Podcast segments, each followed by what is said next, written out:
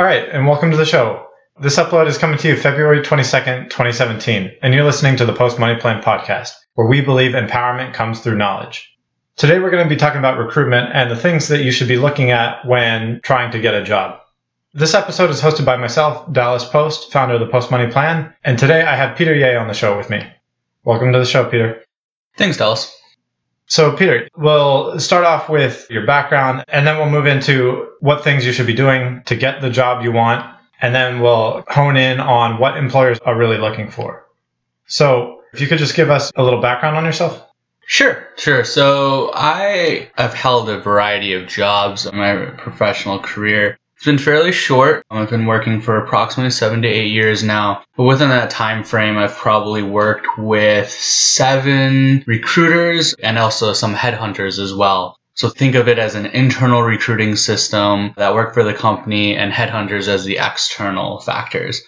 So I've worked for a variety of firms. I've jumped jobs quite a bit. I'm currently in management consulting, primarily focused on restructuring for banks as well as insurance firms.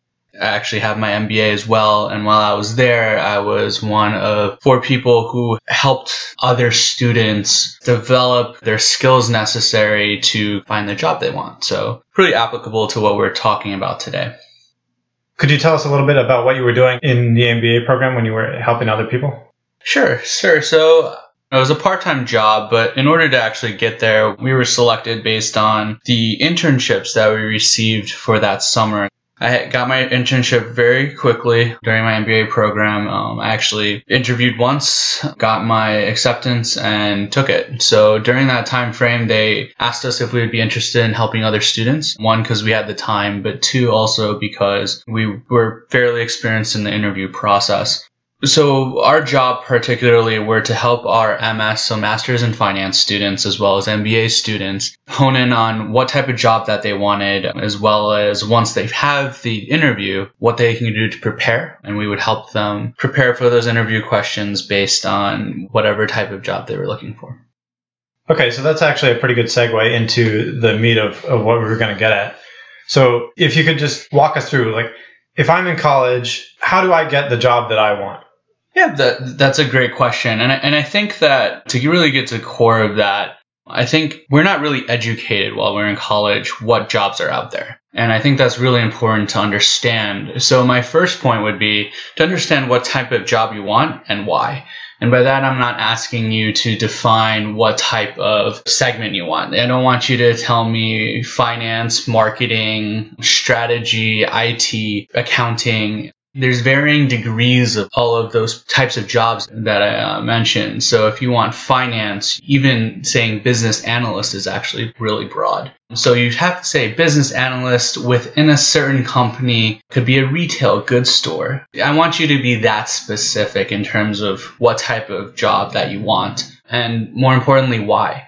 What's your passion? Your passion in school may not necessarily translate to the job that you want, and vice versa. So be able to describe the job as well as where do you want to go. So what type of career path? Where's your end goal? Where do you want to end up? Because your first job and what you want to do is just really a stepping stone where you learn more information and, and you move forward. Um, so you have to define your career path. Your next step is identify employers who hire in that field. So, for instance, if you want to go in investment banking, Goldman Sachs would be probably the top choice for most people. But however, there's also depending on the lifestyle that you want, depending on whether or not you your work life balance, depending on the complexity of your work, you might look for more mid tier companies, you might look for smaller tier companies. So these are all things that you need to look for. Which is, I guess, why you would really want to be thinking about what you want to be doing and why. So in the beginning of your process, if you're thinking work life balance is really important to you, you may not want to go into a career and or company that requires 100 plus hours a week from you. Exactly. Yeah. In any type of career that you're looking for, you're always going to have that transition that's going to allow you to work more or work less. And obviously, your pay scale is going to be very with that. It's usually hand in hand. So the next thing is really become what those types of companies are looking for. You can do that in many ways. And the first and most important way is to find someone that's already blazed that trail. Learn from them. So look up someone on LinkedIn. Maybe it's a close friend, maybe it's a family member that's already gone through all those steps of getting into that career path. Look up someone that's already experienced and talk with them. Set up a 30 minute conversation, send them a message, and learn what their day to day activities are learn how they got there, learn what skills were important to be able to succeed within that position. That's extremely important because those people are going to really be the ones that can help you the most. And the second is really learn from your peers, learn from your manager, you know, work your way up. But that's further down the line in terms of your career. Other things that you can do is really network within that field. So other than just finding someone that you can learn from, also start connecting with them. LinkedIn is the most common way to do that, but there's also other ways, such as when you meet people. Wait, um, people still meet each other face to face these days? Yes, yes, they do, Alex.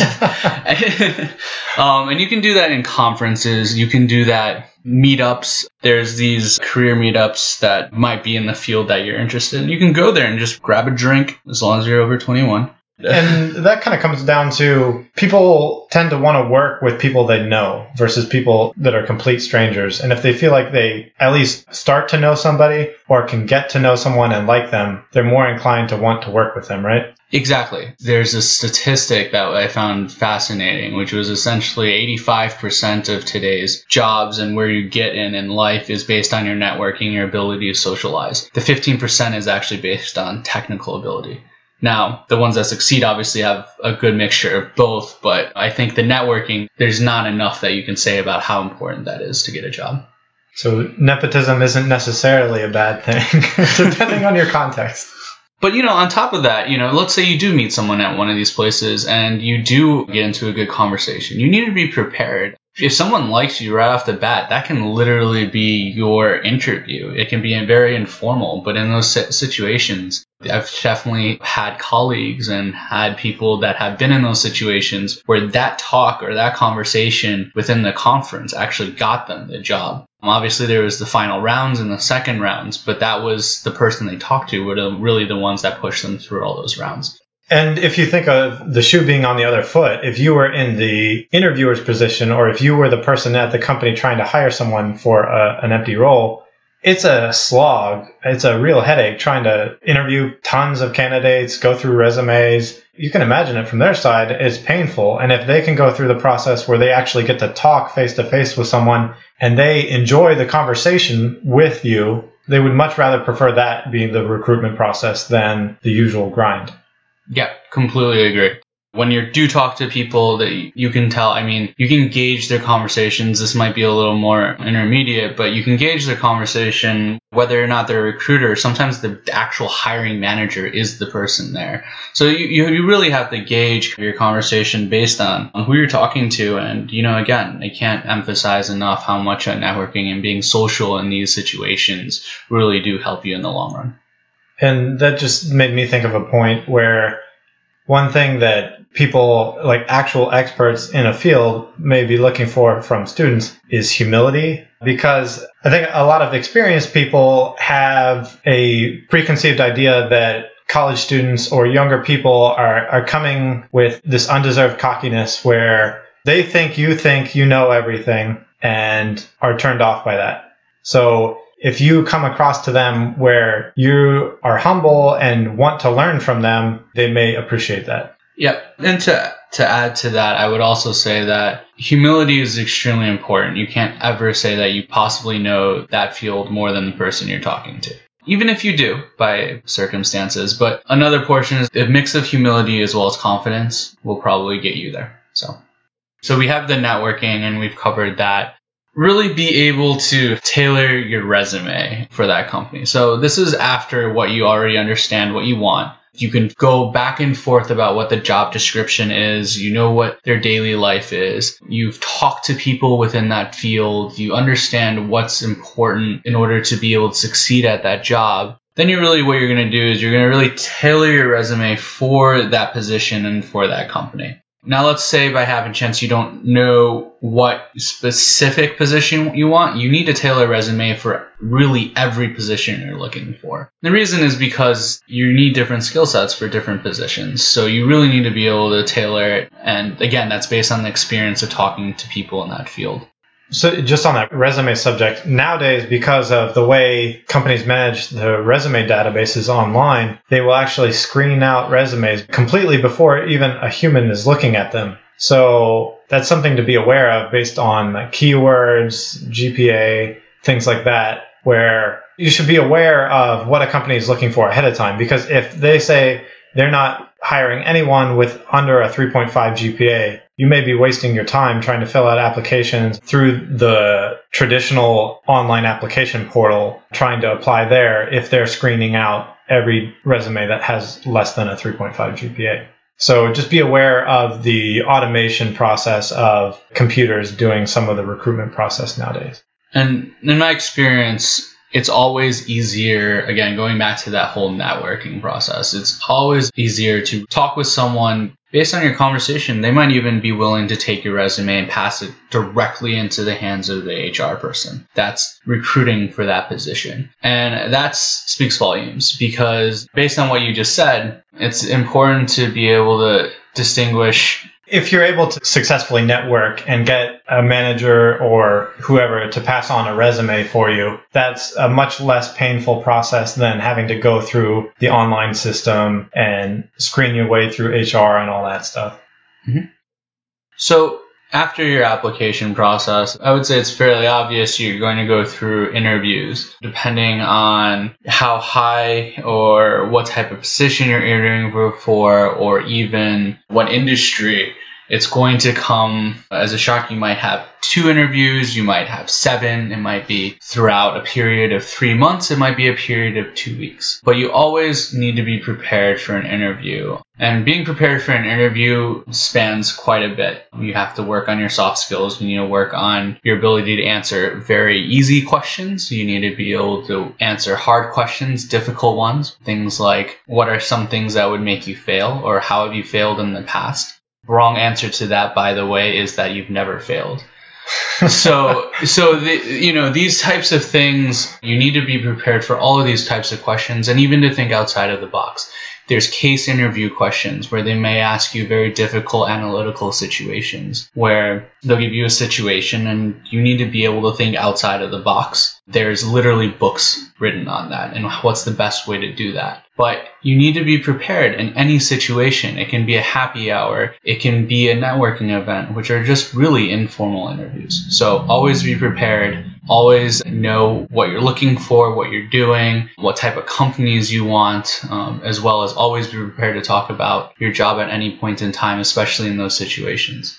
And so one of the biggest problems would be if you feel like you're not prepared, right? And then you go into an interview and you're really nervous because you don't know like what they're going to ask you or what you should say when they ask you something. And then you end up being so nervous that you aren't able to answer any of the questions. And then they can't even understand what you're saying. And they think like, why did we even ask this guy in? Yeah, and you know, I've been on the other side of that a lot. I've probably toured about 20 college campuses by now. I've gone through many first round interviews as part of the company. And many of the times you do see people stumble because one, they haven't practiced. Two, they don't know what they want to do. They just know that they want to work for your company because it's a brand name. And they've stood in line behind 15 other students to talk to you. And they get up there and they sometimes can't even really pronounce their name. Or maybe they don't even know what your company does or even why you're there recruiting. That's really the worst thing that can happen because then in front of the recruiter or in front of the manager that actually is looking for a position, your first impression is the most important. And you've just ruined that chance by not being prepared. So, yes, I agree. And since they have to go through so many people, they really don't give you much of a chance in the sense that we're told don't judge a book by its cover,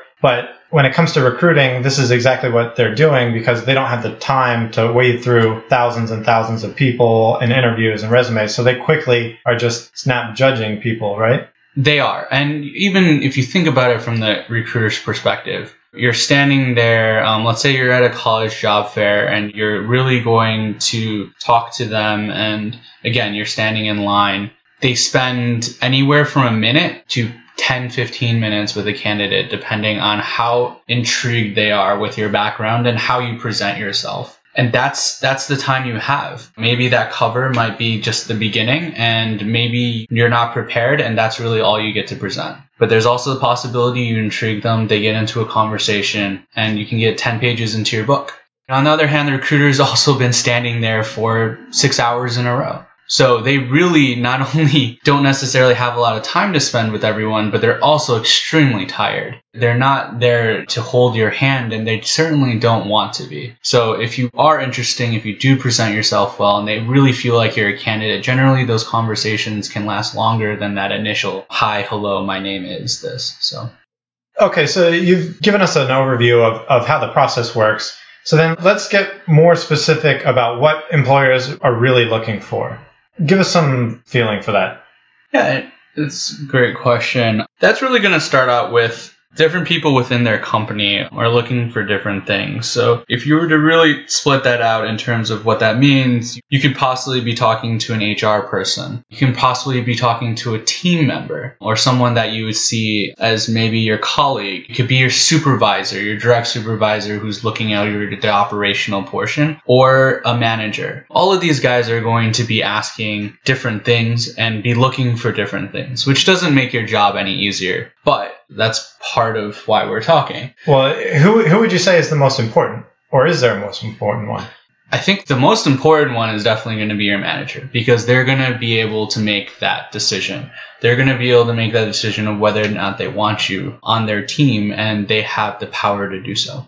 But the concern would be, right, that most of the time you have to get through a bunch of doors before you can get to them Yes, that that would be the concern. Generally, the managers are either your second to last or your last interview. Sometimes the last interview is actually your manager's manager, generally because they have the biggest hiring decision and it's generally their P&L that they have to worry about. But yeah, you're in those situations, those are the you know, the higher up you go within your hierarchy, they're going to be the most important decision makers. To go back, then you have your HR and possibly colleagues to touch on the subject of HR, they're going to be the first step, right? They're almost always the first step. So there's going to be different companies do this differently. HR can be for the company in general. Sometimes they'll just have an HR department that isn't specific towards any specific department. So they're generalists. They're going to be more focused on your soft skills, um, how you communicate, your teamwork ability. They're going to ask you questions that relate to possibly even your schoolwork and then you have the very more specific, which sometimes departments have specific HR staff. So maybe they would be HR finance or something, and they might ask you more finance questions, but they're still more generalist. They don't necessarily know the day to day activities of what you'd be doing in that position. So the big thing to note there, right, would be since the HR people aren't specialists in whatever area that you're applying for, they're going to be looking at general things like your GPA, your previous work experience? Yeah, they're probably going to be looking more towards things like that. Generally, if they're already at your school, they've already looked at your school reputation. But if they're not and you're just at a networking event, they'll look at that too. Your test scores, your GPA. Uh, test scores may not be necessarily as important, but at that point, any type of internship experience, uh, generally employers will look at it, at least a junior year internship in that specific field. If you've already passed that, don't worry as much. Try to supplement that with coursework that are related to the field or even a winter internship since we've already probably passed both of those, you can still do an internship during summer, and that might also help you uh, to find a job later on. But also, again, they're looking whether or not you get along and whether or not you fit into the work culture of the company. So whether or not you actually would fit in in that department. An HR representative is never looking for someone that's full of themselves, um, as we've discussed before. So really showing that humility, but showing that social aspect where if you're working a 12 hour day with your team, you need to really be able to like who you're working with. So that's extremely important. So once you got through past HR and now you're talking about the, the team and, and you want them to want to work with you. So then how do you impress the potential supervisor or then the manager? That's a, that's a great question. You, you really impress them just based on, especially when we're talking about right out of college, your willingness to learn and really soak in everything. You're not going to really be able to show that your experiences have really overwhelmed, that you're already ready for that job, but you can really show that being out of school, having taken courses within that field, having had internships within that field, that you've shown that you can succeed given the chance and your adaptability, your willingness to learn your ability to deal with ambiguity, all of these things are extremely important when you're talking to a supervisor and a manager, and even to be able to give examples of when that happened. So that can be schoolwork, that can be within a job, that can be in your internship. Try to use it more classwork as well as internship experience. But even if you don't necessarily have that chance, try to bring up something that really shows knowledge based on whatever question they're asking you at that time. Would you say it's fair to say that as you go up the ladder, it becomes less about credentials and more about personality? That's a really good question. So I would say that it's really a mix. I think when you're performing interviews internally, it's really going to be about probably more so personality. Now, if you're an external candidate, you do need to really show what you're doing, but it's always, it's actually probably more towards personality as well. I would say that's really one of the most important things. Again, going back to that quote earlier, the, the knowledge that you really need to perform in a lot of positions nowadays is really just 15% of it. 85% is really that whole social aspect. Well, I can give an example of the last job that I had when I was interviewing there. The actual director of the office only came in and sat in on my interview for about a total of four minutes. And half that time was talking about my golf handicap. And so he had really no concern over, over what I actually knew about finance. Because once you're in the door where he's somewhere where he can talk to you, he assumes that you have the basic level of understanding and that they then want to see if like, you would fit as a part of the team or part of the culture there. That's true. Definitely towards the final stages, those interviews are not nearly as analytical or technical as the interviews before that. So you'd probably start off with HR person's going to be soft skills. The middle is going to ask you questions about what you know about the business as well as what you can contribute. And your last interviews are really do you get along with everyone? I think one of my last interviews for a prior job, we probably spent about 15 minutes talking about food from different countries and what we like to eat and what we should try when we visit. That actually says a lot about them too, that they can loosen up once in a while. And that's, that's also very important, you know, depending on what you're looking for. So again, that kind of just comes back to the part about a lot of the people that they're interviewing are probably coming in nervous and just so focused on saying exactly the right things that it's not a very comfortable experience for either party. And so if you can come in there and just have a normal conversation with them and actually relate to them as a person instead of a goalie, then they can appreciate that and reciprocate with you. Yeah, I think that's that's definitely true. So, just in summary, if you had to give three or five key points that people should know when they're thinking about how to get a job that they want and what employers are really looking for, what are the main takeaways here? The first is really know what type of job that you're looking for. Again, not just the industry, but your job description, what you're going to do in that position, inside and out. We call it a two minute speech well, it's actually a 30, probably more like a 30 second speech. Be able to meet someone in 30 seconds, have them know exactly what you want to do, what industry, where do you want to be, and that's really all they need to know. If they were going to take everything they needed based on what your intentions are, in those 30 seconds, you'll be able to tell them.